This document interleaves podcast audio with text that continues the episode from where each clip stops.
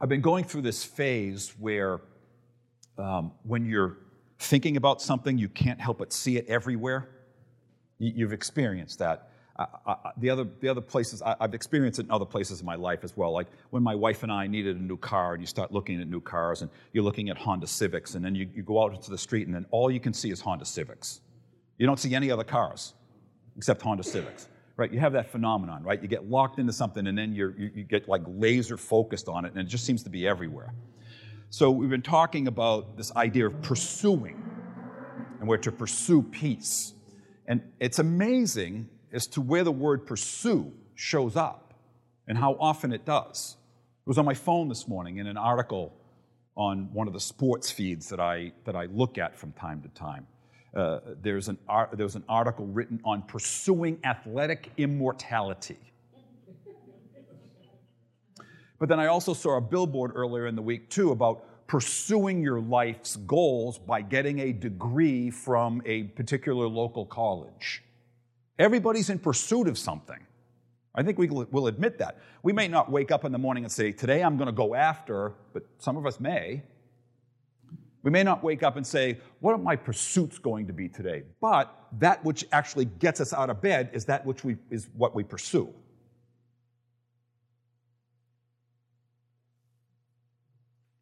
It might be a new job, it might be a house or a spouse, it might be a personal goal, it might be getting out of this job and get to retirement.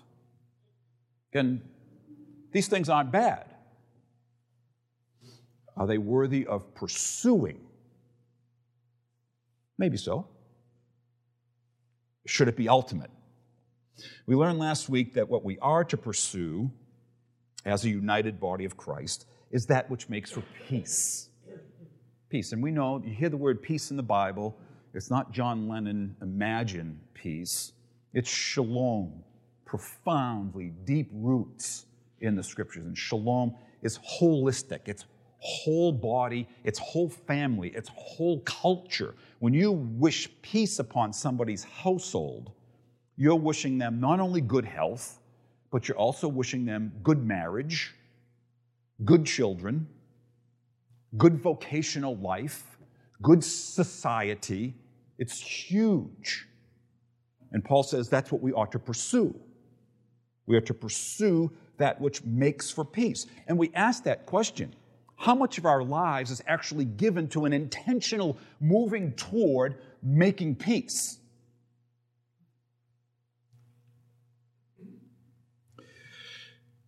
One of the ways that we do that, as we saw, is that we are to welcome one another, or as the other translations say, we are to accept one another. Meaning, you don't turn a blind eye to all differences. One of the mantras of my life is to be welcoming without necessarily condoning all are welcome to come to New Dorp Baptist Church. But because all are welcome to come to NDBC, it does not mean that whatever it is that you bring to NDBC is going to be condoned. If it's out of sync with the Word of God, we're going to point that out, but we're going to do it in a welcoming, hospitable way that invites others into the love of Christ. Are we okay with that? We all right with that? So we are to welcome one another, we're to accept one another, to receive one another kindly, hospitably, especially those who are weak in faith, as we saw last week. Not to quarrel over opinions. Now, I ask you, if I full stopped right here, closed in prayer, and said, now go and do, we would revolutionize the culture. Because there are those in this room right now, including the big kahuna that's looking at you, who struggles pretty mightily to be patient with, yea, to accept those who have different opinions than I do. And to hold an opinion is not a sin. I would hope that you would all hold opinions, that you all, all have something that you believe is worth getting worked up over. And, and then you come under the lordship of Jesus Christ and you realize that if your opinion has become a law and it's dividing people, it's sin. Have your opinion, Don't make it a law and throw it out the window if it's creating division between you and another brother. But Paul leans on the strong here, as we talked about last week. He leans on the strong here and he says we are to accept the weak in faith, meaning when you have an issue that's in front of everybody and it's not a central gospel issue, those who have not yet matured to the point of seeing that they don't have to hold on to that, we who are free, if you please, are to accept them. Now, we're obviously talking the first century, and in Rome here, we're talking an issue regarding the Mosaic law. And there are some who are still only able to eat vegetables. They can't bring themselves to eat meat that may have been sacrificed to idols in, a, in an idol temple. And Paul says, no, no, no, no. You're free. In Christ, you're free to eat whatever you want. And remember, Peter had a hot mess with that until, until the big white sheet in Acts chapter 10 came down on him full of unclean animals and he was told to eat. And Peter says, Nuh uh. And God said, Yah. And it transformed Peter. Transformed him. And I asked the question last week okay, so it, for you and me, it may not be shellfish, may not be, do I have to worship on Sunday? Another Mosaic issue, but it may be something else that's more germane to the 21st century. And I'm standing here right now looking right at you, and I, I have the categories right here in my head, and I know that if I let them go from my head to my mouth and I set them out right, right, right, right now, backs would stiffen in this room. And that's the point. What could I say right now with regard to an opinion that you have that would make your back stiffen?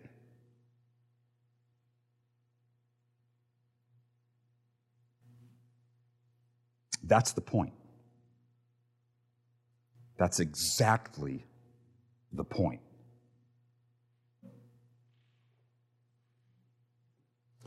So then, Paul, would, Paul wrote, as we saw last week, so then let us pursue what makes for peace and mutual upbuilding. That's 1419. This is all by way of introduction. So then, let us pursue what makes for peace and mutual upbuilding. One of the writers that I'm reading on the book of Romans this is his favorite verse in Romans. Romans 14, 19. So then, let us make, pursue, let us pursue, focused, that which makes for peace and upbuilding. And it's haunted me. For two weeks I've walked around, walked around talking to myself. Is that what you do, Mark? Is that what you model for the people, Pastor? Do you pursue peace and upbuilding? Or do you like to win an argument? Or you disparage people who are on the other side of the argument? We're wired for it. Wired for it. That too is part of the point. Our text today, as you heard Moise read in his eloquent way, Romans 15, 1 to 13, continues this major theme of Paul that began back in 14. We stated it negatively last week. Namely, the theme was division hinders mission. Paul's getting after this. It's the longest section of Romans, 14 and half of 15. He goes on about this. And as I've said repeatedly, some believe this is the reason why Paul wrote Romans. He had to lay out his gospel to prove his mettle, if you please, and then he gave him his traveling itinerary, which we'll look at, God willing, next week. But then he also realized that though he could check off the theological doctrine boxes, he also realized that if he wanted to continue to evangelize the unreached rest of the world in that day and age, he needed Rome. But he also knew that they, over matters of opinion, they were going at it like cats and dogs. And he said, We can't have this. You need to get that aside because we've got bigger fish to fry. Big pun intended. Nobody's getting it? Nobody got the pun? Fry fish, Mo- okay, never mind. If you have to explain it. So, negatively, we said division hinders mission. So, this week I want to put it a positive way for you because it's going to come right out of this passage. The positive way of saying it is like this Those welcomed by Jesus welcome others to Jesus. That's a good sentence, right? You can go to sleep now, because if you take that home, you're okay. I prefer you not go to sleep, but that's the theme. That's what we're going to unpack in these verses right here. Those welcomed by Jesus, all Christians. If you're a Christian, you've been welcomed, you've been accepted by Jesus. And because of that acceptance, you ought to welcome others to Jesus. Yes, even those who annoy the snot out of you. Republicans accept Democrats. Ooh, he went there. Democrats except Republicans. Because you know what? It's got nothing to do with the gospel. And if you think it does, we have a lot to talk about.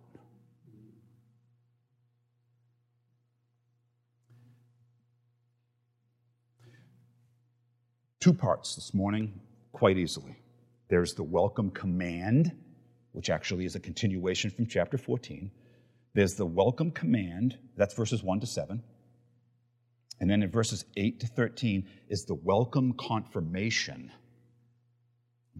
Those words are right in the text. First, the welcome command. We're commanded to do this. It's not an option for the Christian believer. And then the welcome confirmation. Paul is not going to just plop it out there. You know how Paul rolls, right? Paul's going to give you the command, and then he's going to give you six, seven, eight verses of nothing but scripture to show you this is what I'm talking about. And that's exactly what he does. Just literally just proof texts. Boom, boom, boom, boom, boom, boom, boom, boom, boom from all three major sections of the Hebrew Bible. Let's look first at the welcome command continued. Because what I basically did in the first five minutes here, 10 minutes, however long it's been, it's been an, a recap of what we were at last week because Paul's going to zip right through into chapter 15. He didn't know it was chapter 15 2,000 years ago, but here it is now. Chapter 15, it's the same argument continued. We who are strong have an obligation to bear with the failings of the weak and not to please ourselves. So, the platform upon which the mission of God is built is the church of God. God's plan is the church. It's not the parachurch. It's not you zipping around to five services a week because everything's online now. God's mission platform is the local church of which you are a part. And to the degree that you pick and choose and go here and go there and watch this and go over there, weakens the testimony of the place where you put down your stake and said, This is my family.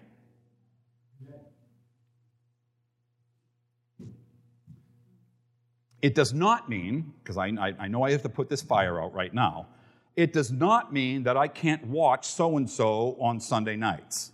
It does not mean that I can't dip in and see what such and such is doing. But what you have to press against is this idea that I have choice, that I can shop, that I can buy, that I can reject, that I can get the music here, I can get the teaching there, I can get the singing there, that kind of thing. You would no more do that than you would live in three families. I said this to the elders this week.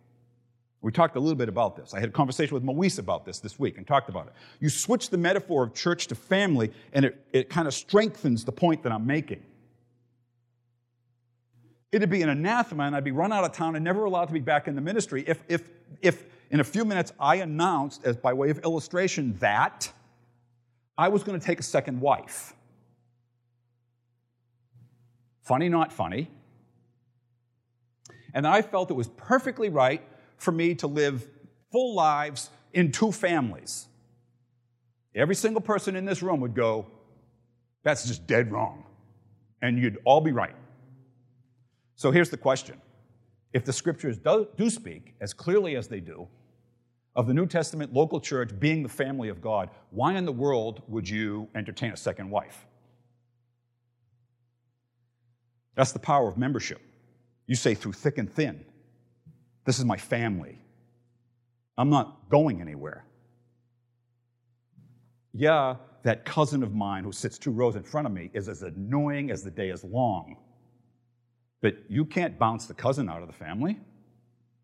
And we all know, many of us know from firsthand experience, to try to avoid the annoying cousin only makes the dysfunction of the family greater.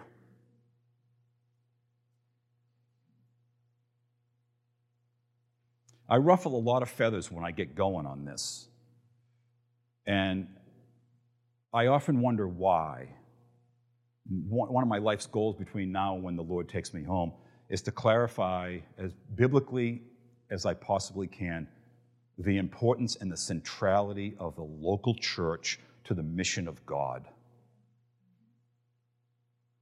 You commit and you stay. Unless there's immorality or illegality or heresy, those are the exceptions that prove the rule. The platform upon which the mission of God is built is the church of God, unified. Unified. Division in the church of God hinders the mission of the church of God. We are therefore commanded to welcome, to accept one another into the body of Christ. We who are strong, those who are free, I'm free to eat meat. I'm free to talk with people who have diametrically opposed opinions to mine. Have an obligation to bear with the failings of the weak. Paul speaking as one who's strong here, those who are still bound in conscience, and we're not to please ourselves. Hey, look, I'm free. I've got my opinion on this. I know that I'm right. I don't have to listen to you any longer. If you're a member of the body of Christ, you absolutely have to lay aside your strong opinion and listen to that so called weaker brother. Now, I'm going to ask you gently again think about how revolutionary what it is that I'm teaching to you right now. Because I don't see it on display in the local church right now. I see exactly the opposite. I see churches just ripping in half. I see denominations just ripping in half. And they've got nothing to do with the centrality of the gospel. Politics has replaced Christianity.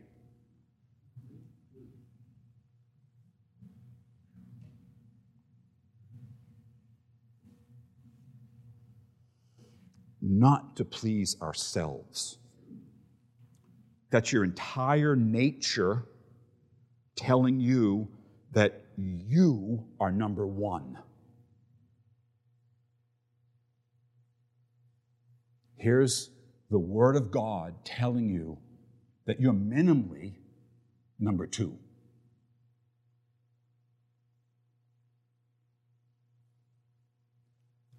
Feel how hard it is not to have as your default mode pleasing of yourself. It's painful. It's painful. It's painful in my marriage, the, the micro church, the family. When I have to serve my wife and I don't want to, or worse, I don't like it.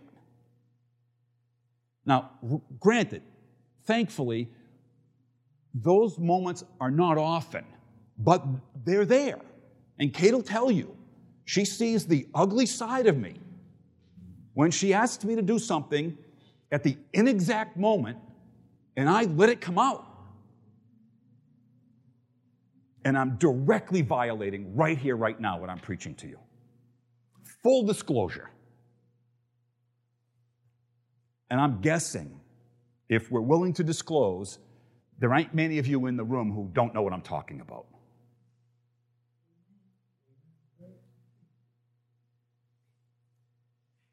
not to please ourselves. In other words, the strong, watch this now, the strong lay aside their rights.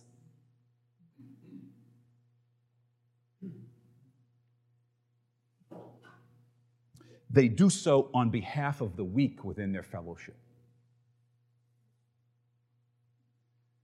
So my wife doesn't perfectly time and say it exactly the way that I want her to, a certain request, and I go off on her, what have I done? I've asserted my rights and I've hurt her. Because I love myself more than I love my wife. No, no, no. The call of the gospel and the power that I have in me by the Holy Spirit says, Ronsley, shut your mouth, die to yourself, get an attitude adjustment, and serve her.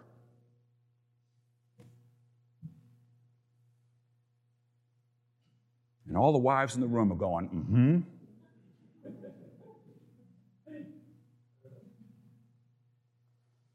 But watch, it's more, it's more, it's more than that neutrality. It's almost neutral. Lay aside. Okay, so I'm going to lay aside my rights. Hmm. Okay? I'm obeying the, I'm obeying the Bible. I've laid aside my rights. God's thrilled with that. Because he's going to catch me, he's going to check me. Verse 2 let us please his neighbor for his good to build him up. Oh, so see, I can't get away with just laying aside my rights. He comes with 15 too, and he says, no, no, no, no. He says, it's not just a neutrality, it's not, it's like the Ten Commandments, right? It's not just not murdering somebody. Let each of us please his neighbor for his good, to build him up. And the neighbor here obviously is another brother or sister in the body of Christ, but it's got an expansive view to it. So my, the command that Paul puts to me in 15.2 vis-a-vis continuing this picture of my wife is that I should please her for her good to build her up. Do you think my grousing at her builds her up in the faith? Said, this is the Christianity that you're supposed to be modeling? I don't want it.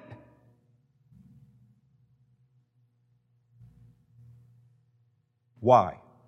because I'm number one. And I very clearly communicated to her she's second.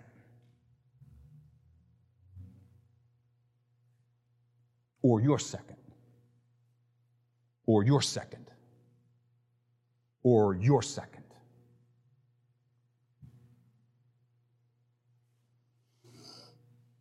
This is the model of Jesus. This is the big, well, the model of Jesus and the scriptures. Paul, Paul's going to keep coming here. For Christ did not please himself, but as is written, Psalm 69 9, the repro- reproaches of those who reproached you fell on me. Jesus didn't consider himself first. He considered me first and died for me.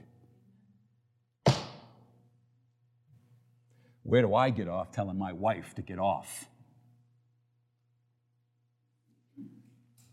Christ himself did not please himself. It's written, verse 4 For whatever was written in former days was written for our instruction, that through endurance and through the encouragement of the scriptures we might have hope. So here's the mantra that comes out of this pulpit often what God requires, he provides. So that which I need in order to obey this command, Paul says, is right there. He says it's right there, 15.4. Whatever's written in former days, this, this word, was written for our instruction. To do what? That through endurance, see, we have to endure. Christianity's not easy. And through the encouragement of the scriptures, we might have hope. So if you're not in the word, you're not getting the encouraging power that God has ordained for you. And so you, can, you tend to be hopeless. No word, no power. No word, no self denial. No word, no encouragement. Get in the Word.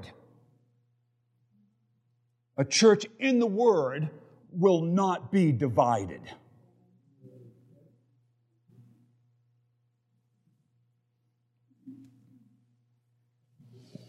And so Paul breaks into prayer. Verse 5. Just breaks into prayer. May the God of endurance and encouragement grant you to live in such harmony with one another, in accord with Christ Jesus. See, there's your power, in accord with Him, He is for us. He's here among us right now, holding this lampstand in his hand, saying, Model me and you'll be united. See, that's the point. If your eyes are locked on your radio station or your TV station or your website and not on Jesus, you'll divide. But when a church has its eyes on Jesus, am I right? If a church has its eyes on Jesus, I'll let you finish the sentence. May the God of endurance and encouragement grant you to live in such harmony with one another, in accord with Jesus, that together you may with one voice glorify the God and Father of our Lord Jesus Christ. There's Paul's agenda. Paul's agenda is saying it's not about you. He's calling for the harmony that God has already created. Why? So that God will be glorified. And when that is the calling card of any local assembly, you will know the joy for which you thirst. That's the irony. That you take your eyes off yourself and you focus on Christ, He is glorified, and you're the happiest being on the planet. And what ends up happening is that we take our eyes off Jesus and we seek for honor and we seek for happiness and we seek for joy and a thousand other things. And what happens? We splinter in a thousand ways. When right in front of us, he tells us, this is how you get in harmony. Therefore, therefore, Welcome one another as Christ has welcomed you. And don't miss it. Don't miss it. Welcoming one another, particularly those with opinions that differ from mine, is for the glory of God. Paul's going to really drop it right there. Paul's not talking about winning an agenda. Paul's not talking about getting the right person in office. Paul's not talking about any of this stuff. Paul's saying your unity, your division, it's about the glory of God. It's about the glory of God. I'm going to say it a third time. It's about the glory of God. All of our arguing, all of our debating, it's lost that's why, I, in a walk last evening with my wife, I told her that this, this time through Revelation is absolutely wrecking me. It's wrecking me because there are two grave dangers that Revelation talks about persecution and seduction. We think that we're blessed because we're not being persecuted. When all the while I wonder if the deceiver is just taking us the back way to the abyss through the power of seduction.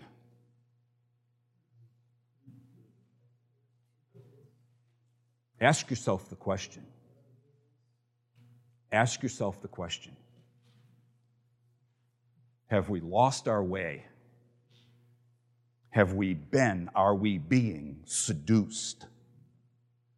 Which is why, as those around me have heard me say, and I get in trouble for this, annually there's a list that comes out the most difficult places in the world to be a Christian. And the category criteria is where persecution is taking hold China, North Korea, the Middle East. I want to be the guy who submits the same report to the churches and argues that America is one of the most difficult places in the world to be a Christian. Not because we're being persecuted, but because we're being seduced by a power that may be even more heinous than persecution. I submit it. I submit it to you for your contemplation. Let's stop and think about this. Think about those with whom you differ in opinion in the body of Christ. They may be in this room, they may be on some, in some chat room on another side of the planet. Are you just shutting them down? Are you just canceling them? Because they don't get it. How can you begin to change today? I want to ask you, and I want to ask you this gently. How can you begin to change if, you, if you're a Christian and you believe the Word of God and you accept how the Word of God calls you to change? What is the first step? The first step, that's all I'm asking for today. The first step to change, to become more like the model of Jesus caring less about our kingdom, our kingdom agendas, and more about God's kingdom agenda. What's the first step? What is the first step?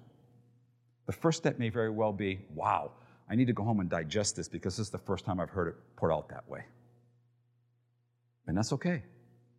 That's a great place to start. For others who have heard something like this before, the question then is okay, what's next? What's, what's my next step to grow in holiness? Because I don't have the time. But if you do, read 2 Timothy, 2 Timothy this afternoon, and watch how many times Paul talks about unity being tied to personal holiness. That's another whole set of sermons. A divided church hinders holiness. We must realize that the display of the glory of God to all the nations is in large part dependent on the unity of the body of Christ, of NDBC. Let me say it again. The display of the glory of God to all the nations is in large part dependent upon the unity of the body of Christ. Okay? Here's the proof John 17, beginning in verse 20. I do not ask, this is Jesus, this is the Lord's prayer. I do not ask for these only, meaning his, meaning his disciples. I do not ask for these only, but also for those who believe in me through their word. That's you and me. That they may all be one, just as you, Father, are in me and I in you, that they also may be in us, so that the world may believe that you have sent me. John 17, 22. The glory that you have given me, I have given them. Ponder that. The glory that God gave to the Son, He's given to us.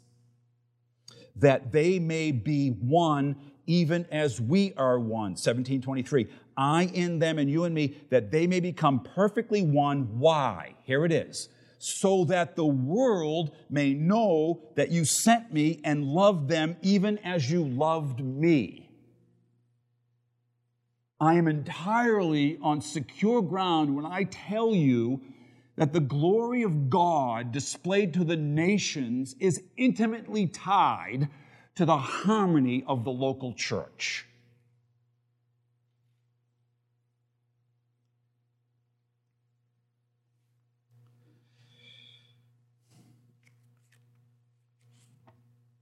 That's the welcome command that has gone all the way back to Romans 14 1. Here's the confirmation, and I promise you it's shorter and I'll wind it up. The confirmation occurs in 8 to 13. He shows that from the scriptures how the command to welcome one another is confirmed. Verse 8 For I tell you that Christ became a servant to the circumcised, that's, those are the Jews, to show God's truthfulness. And now here's the in order too. Why did he do this? In order to confirm, is the word, in order to confirm the promises given to the patriarchs. In other words, this that I'm preaching to you right now is all undergirded by the promises that God has made both to Jew and Gentile. This is a big thing. This is a big deal. This isn't me just pleading to get together and be nice. This isn't me pleading just to be missions minded. Not only is the glory of God tied together with this, but the manifestation, the confirmation of the promise that God made to Abraham is at stake here. This is not, this is not five points on how to overcome your anger. This is the narrative that controls the world. And you're part of it. And you're part of it. And it's as sure as the promise of God. What God is doing right now is carrying out the fulfillment of the promise that He made to Abraham. That his descendants would outnumber the sand on the seashores. It is breathtaking. It is breathtaking to think that little old New Baptist Church in faraway Staten Island on the corner of Rose and 10th has got a part in this grand story.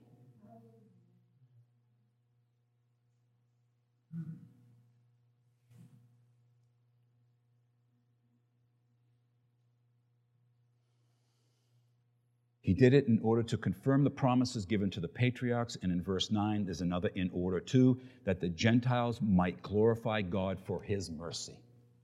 The promise, even given to Abraham, was for the Jews and the Gentiles. And every Gentile in the room said, Amen. And then he backs the truck up. Law, writings, prophets. There's a litany of Old Testament quotations grounding his teaching. I won't take the time to rehearse them all. He quotes Deuteronomy, he quotes the Psalms twice, he quotes 2 Samuel, and he quotes Isaiah. The law, the writings, and the prophets. In other words, what Paul is saying is that the first church's entire Bible is all confirmation to this church, this multi ethnic, diverse church in the first century, that they are the fruit of what God promised to Abraham. And I'll say the same thing to you today in the spirit of the Apostle Paul that you are the fruit of the promise that God made to Abraham. Are you feeling the weight of this? If you're feeling the weight of it, now you're beginning to feel how abhorrent division is to God. Especially when the division is due to something that you can't even find in the Bible.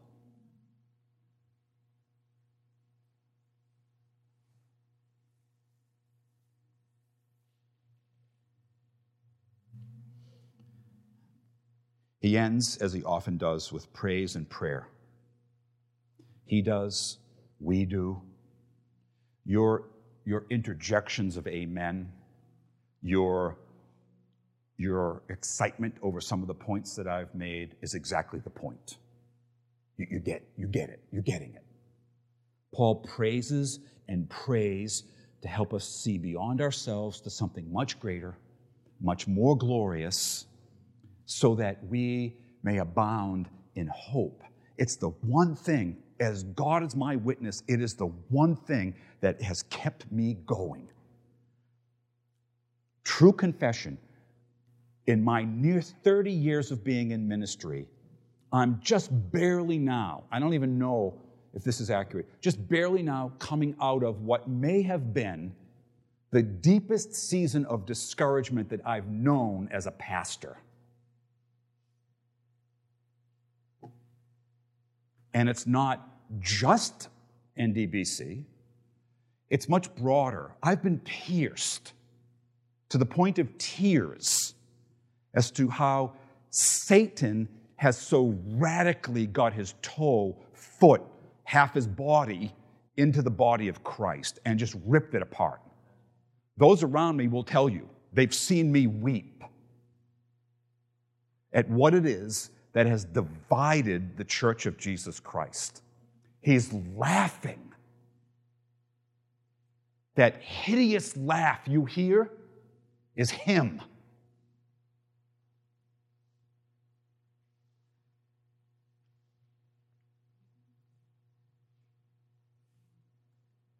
The one thing, the one thing that has kept me going is that I may abound in hope.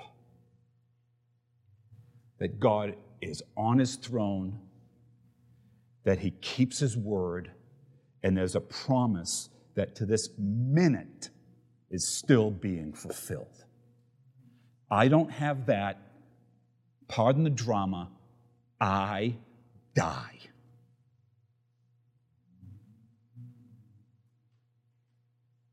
Because all of the assault of the world and the flesh and the devil, all of it, give me all of it.